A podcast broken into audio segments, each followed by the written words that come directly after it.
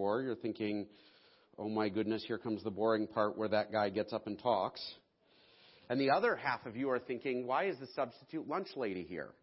Um, if you have a small child, by the way, who is heading down to children's church, somebody should be taking them, maybe. Am I wrong? Gina, who is awesome, will be taking kids to children's church. So if you want to send your kids down, that does not include high school kids. Uh, those of you all, yeah, we also have nursery if you need it. Uh, this is, let me see if I can get my stuff rolling. I am way off base at the moment. I'm trying to get my stuff together. I apologize. I'm not usually this chaotic. No matter what the people around me say. Okay. Um, many years ago, uh, I graduated from high school. It was like 10 years ago. Okay? And then I went on to college, and I had a very specific plan about how things were going to go and where I was going to end up. And they did not work out, um, which is unfortunate. Uh, a great deal of frustration went into things not working out. Believe it or not, I graduated from high school planning on going to school to be a minister. And you might look and say, well, aren't you standing in front of the church right now and, and aren't you doing that? I'm going to tell you, it took me forever to get to this place. I had plans, and there's this old proverb, right? Like, man makes plans and God laughs. Um, I went into college and I failed Greek. Not only did I fail Greek, I failed Greek so colossally that the professor who went to college with my dad pulled me aside and said, I will give you a D minus as a present if you promise not to take Greek again. And in order to go to seminary, you have to pass some basic languages. And so I did not go to seminary. And my plan in life, which had been running for years and years and years at this point, uh, went away. Anybody ever do that? Oh, anybody got plans today? um, I did get here, uh, but it took me a while. Um, we're going to be in the book of Acts today. I have a policy. I do not change course on the way uh, through a book. And so I've been preaching through the book of Acts. I'm going to continue with what I'm talking about, and I generally just hope really hard that it fits special occasions. Afterwards, let me know if I missed the point. Everybody with me? Um, so, a little background uh, before we get into our text. The book of Acts is the story of the growth of the church. It was written by a guy named Luke, who was a doctor and had been a slave before he became um, an apostle, right?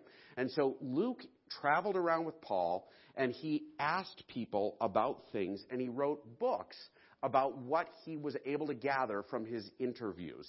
And so the book of Luke in the Bible was written by Luke, from interviews he did. And the book of Acts, some of it he's present for, and some of it is interviews. Um, and it basically tells the story of the church expanding from a tiny little Jewish community in Jerusalem to like this worldwide thing. Everybody with me? Anybody fallen asleep yet? Those of you guys who are heading to college, the ability to nod I'm awake and sleep at the same time is a talent you need, and I will happily train you in this every Sunday morning until you leave if you would like. Um, so, a little earlier in the book, there was a, like the church was growing in Jerusalem, which is this city in the Middle East, and um, as the church was growing, uh, there were two sections. There was the super Jewish section, and then there was what was called the Hellenized section, right? And in Montana terms, these would be local folks and not local folks. You know who I'm talking about? I mean, everybody who's from here knows who isn't from here, right? And everybody who's not from here knows that everybody knows you're not from here. Anybody who's upset by that, I apologize for breaking hard truths. Let's see if I can come up with some better ones before I'm done. Um, the Hellenized church were Jewish folks who were exposed to Greek culture and had adopted the Greek language and all kinds of other elements of like the Greek world. And so they were like super Greek Jewish believers. And the Hellenized church was separate from the Jewish church in Israel or in Jerusalem. And there was conflict that came out and they were persecuted. And there was one fella in particular who led that charge. His name was, does anybody know? Saul. Also Paul. Um, it's just actually a Greek Hebrew variation of the same name. Um, and so, like Saul is involved in the first like killing of a Christian, a guy named Stephen. They dragged him out and slowly rocked him to sleep. They, they stoned him to death. They hit him with rocks until he died. It was a joke, but it was maybe an inside joke or not a very good one. Um, and so, like, Saul was involved in the execution of Paul. And then when Saul, uh, or not the execution of Paul, the execution of Stephen, I am really awake today. Um, when Stephen was executed, Saul then went and persecuted people everywhere to the point where he was kicking in people's doors and dragging them off to jail along with their women and children, right? Saul was a jerk. Right? We all agree on this? The Hellenized church said, well, the heck with this, we're moving away. And they all moved, right? They moved all over the empire, and they basically disappear the story, from the story for about five chapters. Um, in the meantime, this guy Saul is on his way to a city in Damascus, which is like 100 miles away from Jerusalem, to arrest some of the people who ran away to Damascus. And on the way, God blinded him and said, Why are you persecuting me, Paul? Or Saul? And Saul says, Well, who are you? He says, Well, I'm Jesus. I'm the one you're persecuting. And Saul groped blindly into the city, spent three days and nights blind in the dark. I assume in the dark, I don't know, most blind thing, I, anyway. Um, and he comes out of it a believer. And Saul goes around and starts arguing with people and preaching and everything else. And they try to kill him, which is really ironic and kind of funny if you think about it. And in order to get away, they took Saul and they put him in a basket and they lowered him off of the wall of the city so he could get out. And then he went to Jerusalem and started preaching there. And everybody's like, Paul, you're on our team, knock it off. And then they were ready to kill him. And a fellow named Barnabas took Paul aside, dragged him to the port nearby, put him on a boat, and sent him to his hometown. Because otherwise, he was going to get killed. Everybody still following? This is the backstory because some of y'all haven't heard the rest of this. Because where we're going to pick up is interesting. Paul is this guy who's told by God, I have a job for you. And it's a big job. And then he disappears from the story for more than 10 years. He is gone for a decade. He goes up to Tarsus and the region of Cilicia, and he hangs out for a long time um, and just disappears. Um, and meanwhile, the story continues. So, that is where we are. Uh, before we get to the Acts text, though, we're going to read a passage some of you guys may have heard this week. Did anybody get really weird religious cards or gifts for your graduation? One of the most popular graduation verses is this. I have, for my own seminary graduation, a sign, a picture in my office with this text on it. For I know the plans I have for you, declares the Lord plans to prosper you and not to harm you, plans to give you hope and a future. Everybody know this one? Anybody get it? Like no one? Really?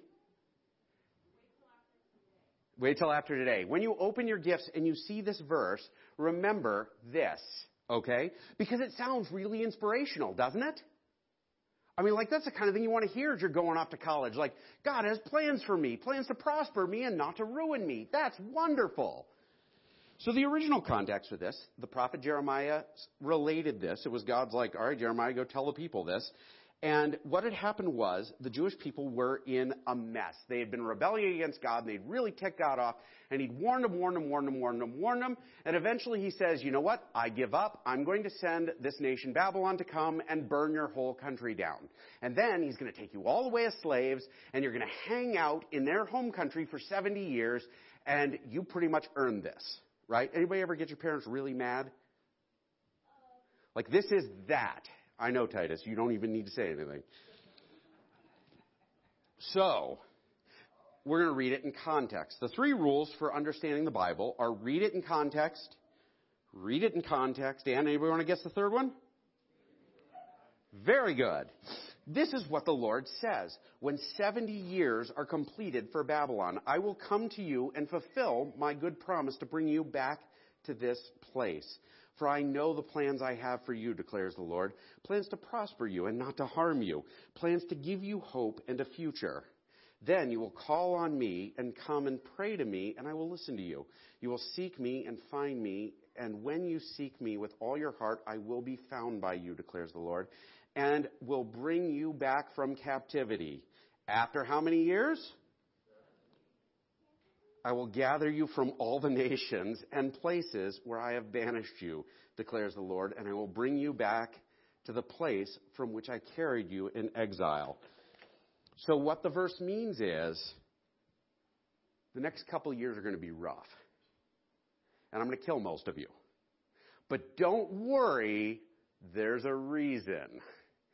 And that reason is to prosper you and make your life better. But you don't understand that yet.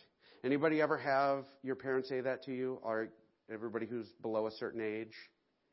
I'm doing this for your own good.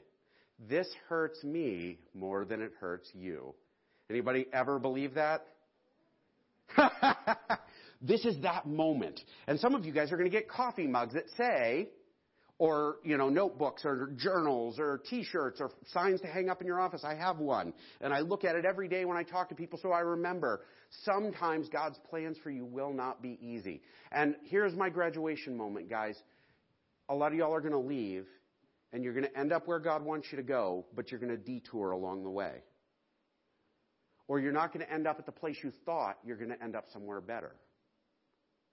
Or God is going to surprise you with a completely different direction.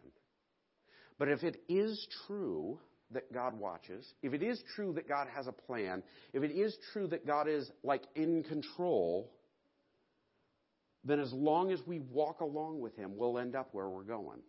Everybody with me? That was my graduation moment. It is really hard to shoehorn graduation stuff into just any old text. So, Book of Acts. Now those who had been scattered by the persecution that broke out when Stephen was killed traveled as far as Phoenicia, Cyprus, and Antioch, spreading the word only among the Jews. Some of them, however, men from Cyprus and Cyrene, went to Antioch and began to speak to Greeks also, telling them the good news about the Lord Jesus. The Lord's hand was with them, and a great number of people believed and turned to the Lord. Now, a couple of things in this, right? I'm going to explain as we go. I'm not just going to read a bunch of stuff and prattle on and tell weird stories about my high school experience. Um, a couple of things. These are people who were spread out when Stephen was killed and like when all that persecution broke out. Who did it? Paul, right? Or Saul, depending on what you want to call him, but it's the same guy, right? And so these guys went from, oh my gosh, we have figured out how to follow God without all the crazy rules and like we understand now that and get this, because most people avoid church because they're afraid of having to sit and hear about how awful they are. Anybody ever do that? Right? Or like the boring stuff that goes with it? Like the reality is that the story these people had heard, the gospel is believe in Jesus, follow him, and you're forgiven, and you're adopted into God's family, and he loves you. Because every rotten thing I've ever, uh, ever done, every rotten thing you've ever done, Jesus was punished for all of that stuff on the cross. Like the whole cross thing is about Jesus getting punished in my place. And when God looks at me then, if I'm Jesus' guy, he looks at me and he sees his goodness. It's like, and some of you maybe would like to do this. If you were to break into the high school today and go to the permanent record file, which is in that giant vault hidden in the offices, Jeremy has a key, talk to him afterward. And you were to take that file and pull out yours and scratch out your name and write, I think Alicia did really well in school, Alicia's name on it and stick it back in and take her file and write your name on it. And then people are like, wow, you got A's? Yeah, that, that's what happened. People look at, uh, or God looks at me and he sees Jesus' permanent record. And he looked at Jesus on the cross and he saw Jesus' or my permanent record. And that's what the gospel is. And so these guys who are like, oh my gosh, God loves me and God has like forgiven me and he hasn't forgotten about me and I don't have to follow a million rules that I know I'm going to screw up at anyway. Like, in order to earn God's love, he just loves me. That's awesome. And these guys are probably really excited. And then all of a sudden, this guy Paul starts kicking in their doors and murdering them. And a lot of them are probably like, God, what gives? Any y'all ever had that where it seems like everything is good and you're like, God, I know what's going on, and then your door gets kicked in and you're like, what the heck just happened? But we know there's a basic truth that God has plans for his people. And in this case, these guys spread out all over the empire and they preach. They tell people about the good news. This news like, hey, God loves us. God doesn't hate us. God isn't crushing us. We don't have to follow a million rules in order to be okay before God. He just loves us and wants to know us. That's it. And amazingly, it was popular, and the church started to grow. Um, there are a bunch of cities mentioned here. Uh, Phoenicia, Cyprus, Antioch, spreading the word, right? So they went everywhere. Only among the Jews, some of them, however, men from Cyprus and Cyrene, went to Antioch and began to speak to the Greeks. So Cyprus and Cyrene are um, Roman colonies that are not like overtly Jewish. And so these guys went out and talked to other people who weren't super Jewish. I'm going to give you some reference here. I was going to bring a laser pointer. You know how often you get to use a laser pointer in regular life? And I bought one a few months ago and I keep thinking, I need to use it, I need to use it, and I lost it. And so, this is me not having a laser pointer, but I'm going to point. Cyrene, people came from Cyrene, which is here. This is like not even in Egypt, it's in North Africa. So guys from there went over to Antioch to talk to folks, right? They were a long way from home. By the way, probably it was the case that they thought life is going to be easy now. Anybody feel that way as you walk out of high school? Everything will be easy. Guess what? The training wheels in life are getting taken off today. Right? And then actually, when you get out of college, they set the bike on fire. Just a heads up. Um, this is Cyprus. It's a little island about 100 miles off of the coast here, which means these are guys who are not from Antioch. They were pushed into a new town. That new town is right here. It's in North Syria. This is like roughly where Jerusalem is, right here. So they've gone a long way, right? Everybody is pushed way out of their comfort zones. Being way out of your comfort zone is really hard. And it is a great opportunity to do stupid stuff. Anyone? No amen? Seriously? But these guys took who they were with them. And instead of walking into these new places and being influenced badly, they walked into who, these new places and they took who they were and what they were and they inflicted it on the world around them. Some of y'all are going places that are not Big Sandy. Some of y'all ain't going anywhere but Big Sandy, but whatever. Um, some of y'all are going other places, and you are going to take who you are with you, and you are going to make the world better because of who you are, or you will let the world make you worse because of who they are. I'm not saying don't learn. I'm not saying don't grow. I'm not saying don't explore, don't discover. I am saying don't lose yourself. Because if God has a plan for you, you can get lost. I thought for sure I would be a pastor at some point. And it took me decades to get there. And the whole journey was worth it. I got a wife out of the deal. I got kids out of the deal. I did a whole bunch of awesome stuff and traveled to cool places. But it took me forever to get where I wanted to go. And I believe this is what God called me to do. But sometimes we have to detour. By the way, Antioch, where our story is taking place, is right next to a place called Tarsus. Tarsus is where Paul went. So, these guys who've all been persecuted ran away to Antioch down the street from where their persecutor ended up when he got chased out of town. And they're right next door.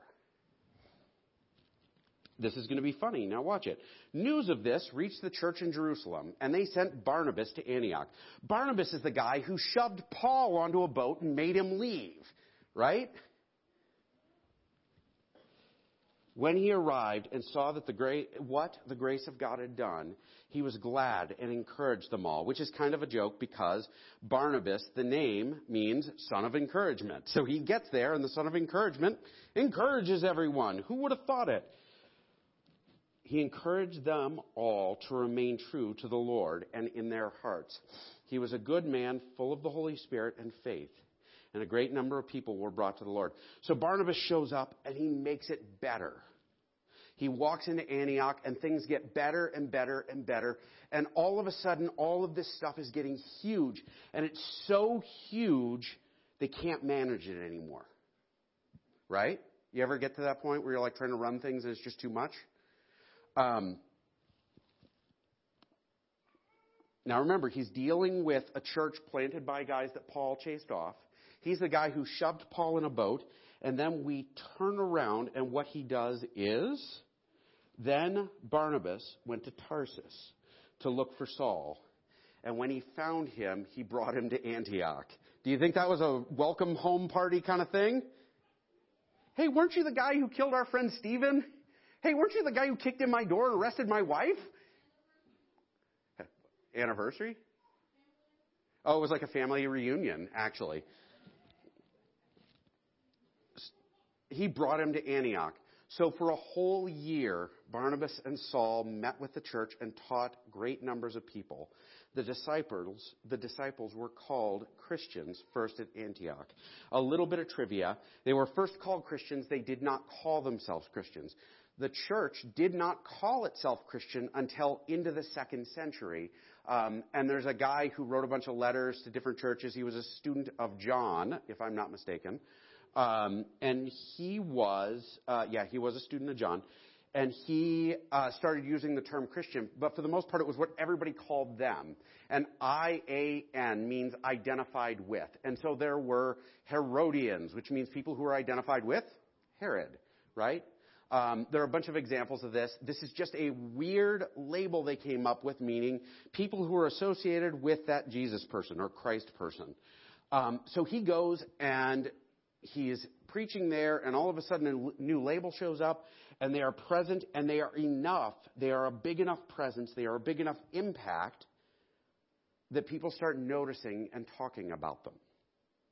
Now, this is over 10 years later. So Paul has been out of the story for 10 years. It is several years after these guys had been dispersed. All kinds of stuff has happened. But Paul, who was told by God, I'm going to use you in a big way, went and did nothing for a decade. Right? The best things you will do in your life, you'll have to grow into. You'll have to walk with God and have Him grow you. If I become a pastor the day I walked out of college, you could talk to my wife and ask her how that would have gone. But I'm thinking flaming merry-go-round.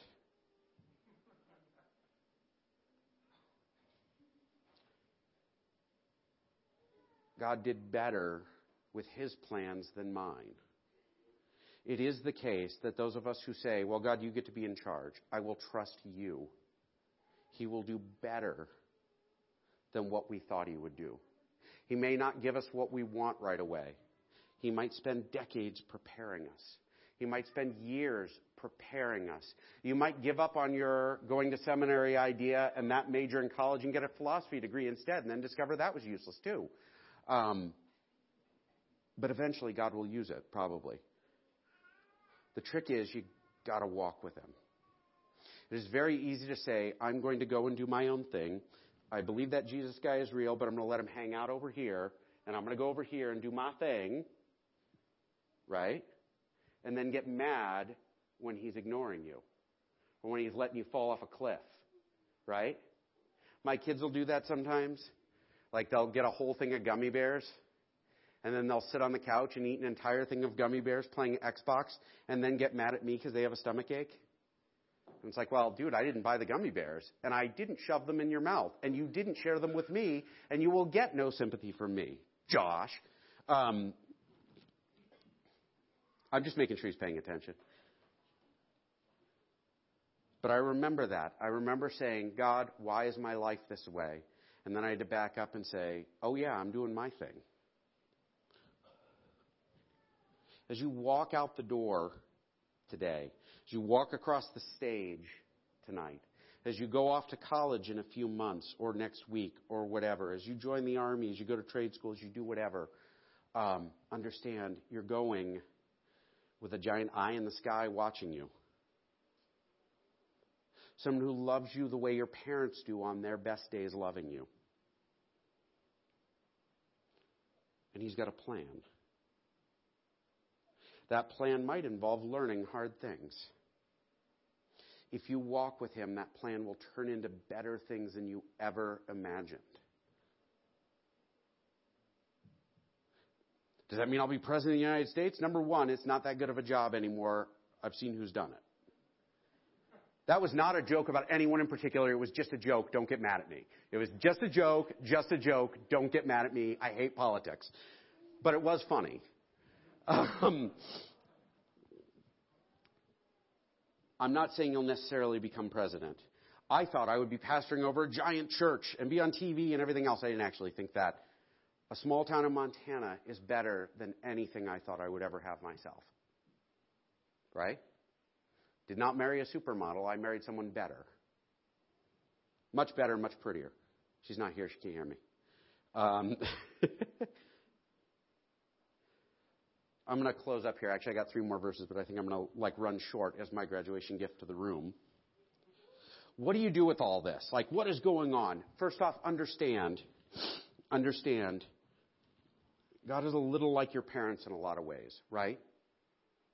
Because your parents stand in God's place. That's their job, is to be God's representative in your life, right?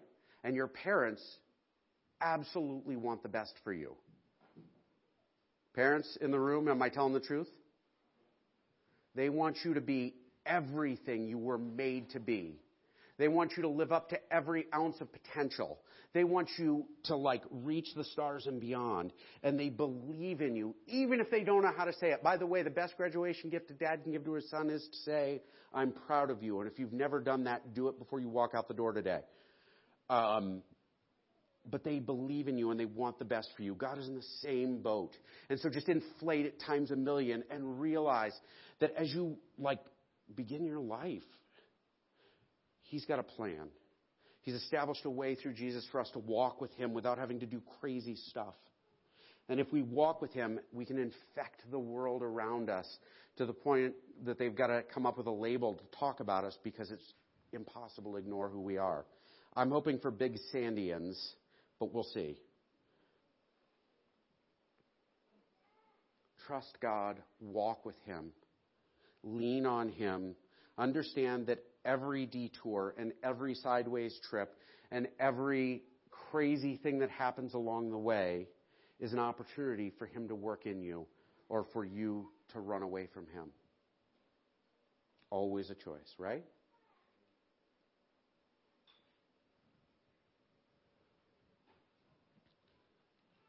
my challenge for you today, for those of you guys who are graduating, and I did a graduation sermon using a random text that just happened to be next, is to remember, like, if you trust Him, He will get you where you're going. It may not be where you thought it was going to be. It may be farmer. It may be astronaut. It may be, God forbid, president. You don't know. Trust Him. Look for His directions. Get to know Him. Follow Him don't let the world infect you and become somebody you're not. You will end up walking with Him no matter where it is. It'll be where you belong. Because He has a plan for you, plan to prosper you. It might involve a few years of working in a factory. It might involve changing majors, which is awful. It might involve a lot of things you don't expect. But it's a plan that'll prosper you if you just trust Him and walk in it close in prayer and I'll let you go. Heavenly Father, uh, I uh, I pray that anything that, that folks caught um, out of what I'm saying that it came from you. I'm praying that that uh, any words that came out of my mouth that they reflected what you wanted.